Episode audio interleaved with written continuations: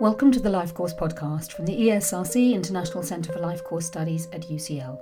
In today's episode, social media and scrolling free, Professor Yvonne Kelly discusses new and emerging evidence on the impact of social media on young people's mental health and well-being with Shirley Cramer from the Royal Society for Public Health, which is leading a public campaign around the issue. Shirley starts by explaining how young people themselves view the problem. We know from our 2017 report, Status of Mind, looking at social media and young people's mental health, that young people themselves have told us that actually they have problems with social media. There are lots of negative sides that you know well around depression, anxiety, bullying, fear of missing out, etc. Body image, obviously, particularly for girls. So the idea of the Scroll Free September is to take that report and action it in a sense by saying, well, you can actually do something about it.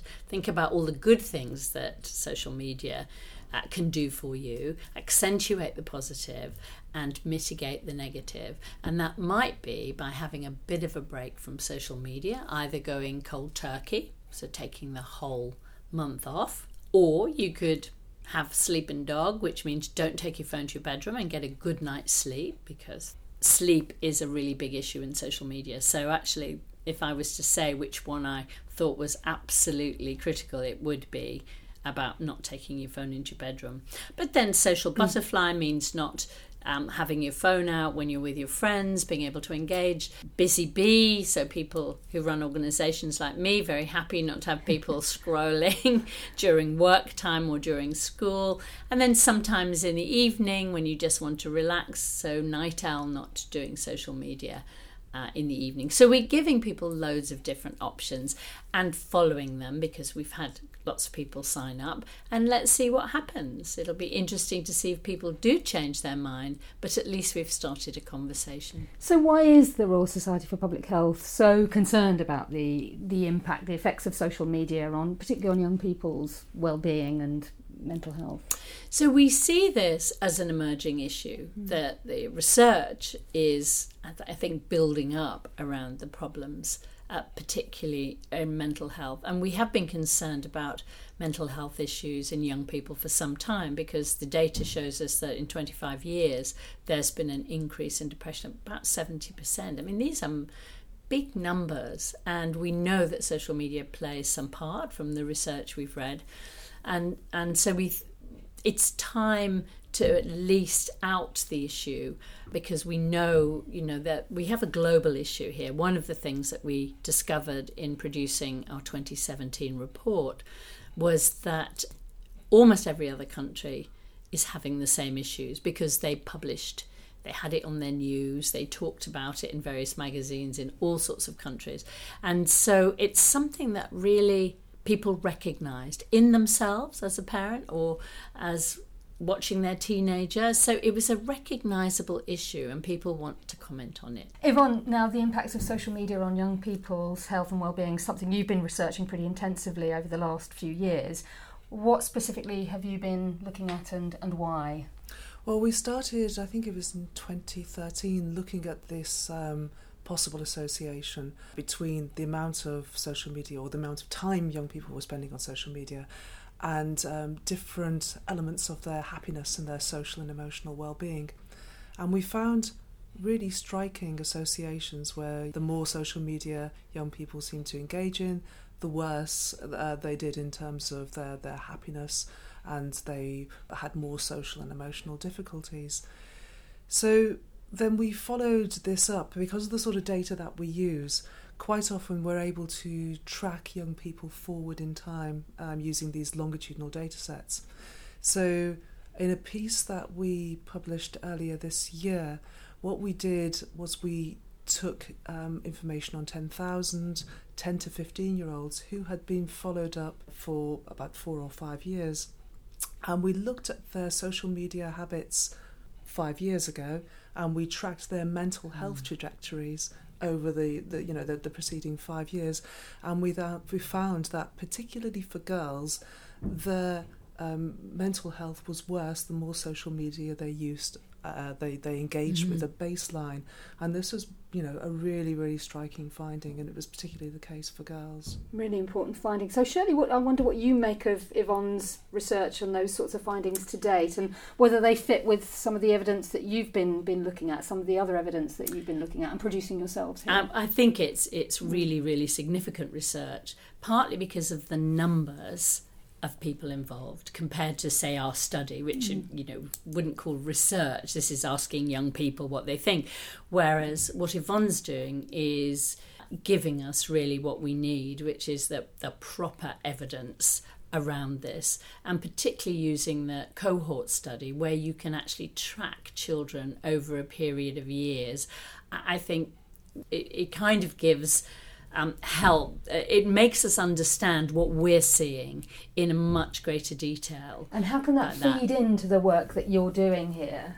Well, I think we can do some joint messages here, because if we're both and all concerned with prevention, and there isn't enough of it around, is if we know this is starting at 10 and we can track this through 15 and what happens, we're in a position to be able to say, for 8 and 9 year olds, this is what you should be thinking about as parents, as teachers, this is what you could be doing. And it gives us these opportunities to look at social media in a much more preventive way than we have been doing at the moment. We're just taking what we're finding and saying public policy needs to change, global social media needs to think about these issues, people need to change and track their mind. But what Yvonne's doing, and that research gives us the opportunity to say, now this is what we could be doing, this is what we should be doing. And what's your take on that, Yvonne, in terms of how the research might influence policies in this area? Because, you know, that's what we're working towards, that's what you're working towards. Yeah, I mean, you know, we use these large-scale pieces of information on thousands and thousands of young people, and it's ideal if we can track people, you know, forward in time prospectively. Some of the information that we have, we only have data which are cross-sectional, so a sort of a snapshot in time. And then from a scientific point of view, the nut that you've got to crack is trying to prove a causal association between two elements. So does social media use really impact on young people's mental health, or is it that people who are unhappy and who are struggling in terms of their mental health are more likely to engage in social media? And that's sort of a cyclical argument, and it becomes very, very difficult to disentangle. But I think if we take evidence from different types of studies with different study designs, you know, some small-scale studies which can sort of look very intensively at individuals over short spaces of time, and coupled with these large-scale kind of cohort studies and panel studies, then we can really start to piece together the evidence and build that up into a sort of a more solid case, if you like, for talking about change in public policy, because the evidence is pointing in a certain direction. Now, you talked about a couple of papers that are obviously already out there and published, but you've got more work underway. Can't give too much away at the moment, but what can you tell us about the sort of avenues that you're exploring? Yeah, well, in one of those papers, we've been able to look for the very first time at the sort of the major pathways, hypothesised pathways, as Shirley outlined before. So through sleep, through self-esteem, through body image and experience of cyberbullying, really looking at the links between social media use and young people's mental health via these different plausible pathways between the two things, which helps to build up the evidence in a sort of a more powerful way in some ways, because we're able to interrogate multiple competing pathways at the same time using really, really rich data on over 10,000 young people. So I'm not going to say too much about it because, you know, that those data are under peer review at the moment. But, you know, the findings are very interesting. Yeah, and Shirley, what do you make of this sort of new emerging body of evidence without giving too much away? We're really excited. We'll be really excited to read and see the data and the implications, the conclusions from that, because too many things are done in silos, so there are quite a lot of studies around perhaps one item might be self-esteem or sleep or depression, but to have, you know, I think holistically, and I think that's really important, how with lack of sleep are you, you know, do you feel a bit more depressed, you're a bit more low energy, which we know these things feed into each other, so this is going to be very, very important research. Yeah, and hopefully provide a more nuanced picture. Yes. Feeding that back into where our discussion started, if you like, so for Scroll Free September and also the All Party Parliamentary Inquiry that you're leading on here from RSPH, what can we expect in the weeks and months ahead? We've had such good engagement from politicians, so this is a very live issue, and sometimes with politicians they're not, you know, you can see that that's not so much engagement, but we know there's a huge amount of engagement with this, and I think by getting all the current evidence that we have, so inviting people to submit evidence, and I'm delighted that Yvonne has submitted evidence to the inquiry, then we'll be having oral evidence, and then we'll be looking at, so what next? What are the next things we need to do?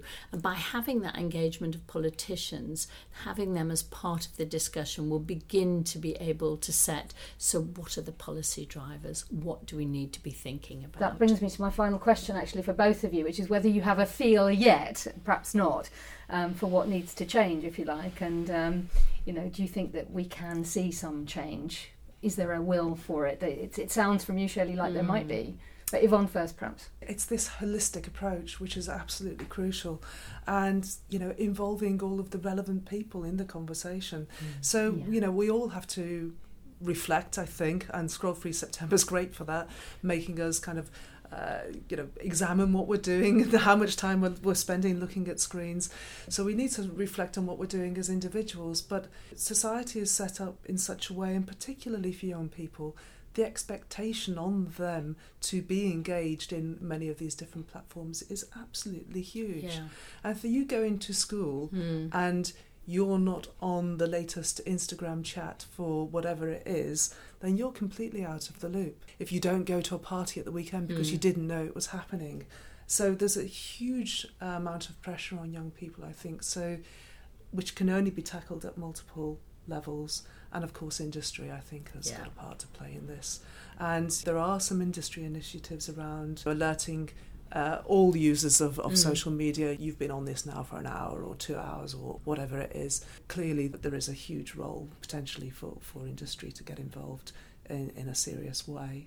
One of the good things is that we have been approached by Instagram and Facebook for conversations after our report came out. So I think there's an acknowledgement that it's got to stop being the Wild West, particularly around this, so that how you regulate and how you do things for global companies is, of course, very complicated. But countries are now willing to take action. There are two areas, really. Child safety is one area the government is determined to take action on. And because there's such a tsunami of mental health issues and we really aren't coping with that as a country, then they really have to look at what do we do to prevent this. And so there will, I think, be some, if you think about any other issues, we have standards of information for the NHS, we know what kind of information we're getting, the information standard.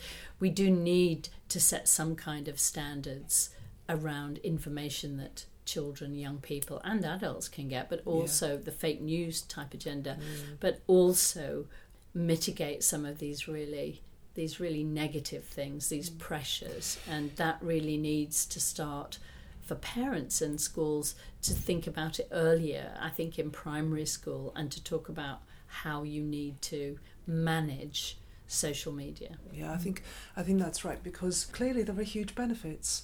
You know, and we all benefit from being online and engaging in social media on different platforms for different things. The amount of information, it can really enhance learning in lots of ways.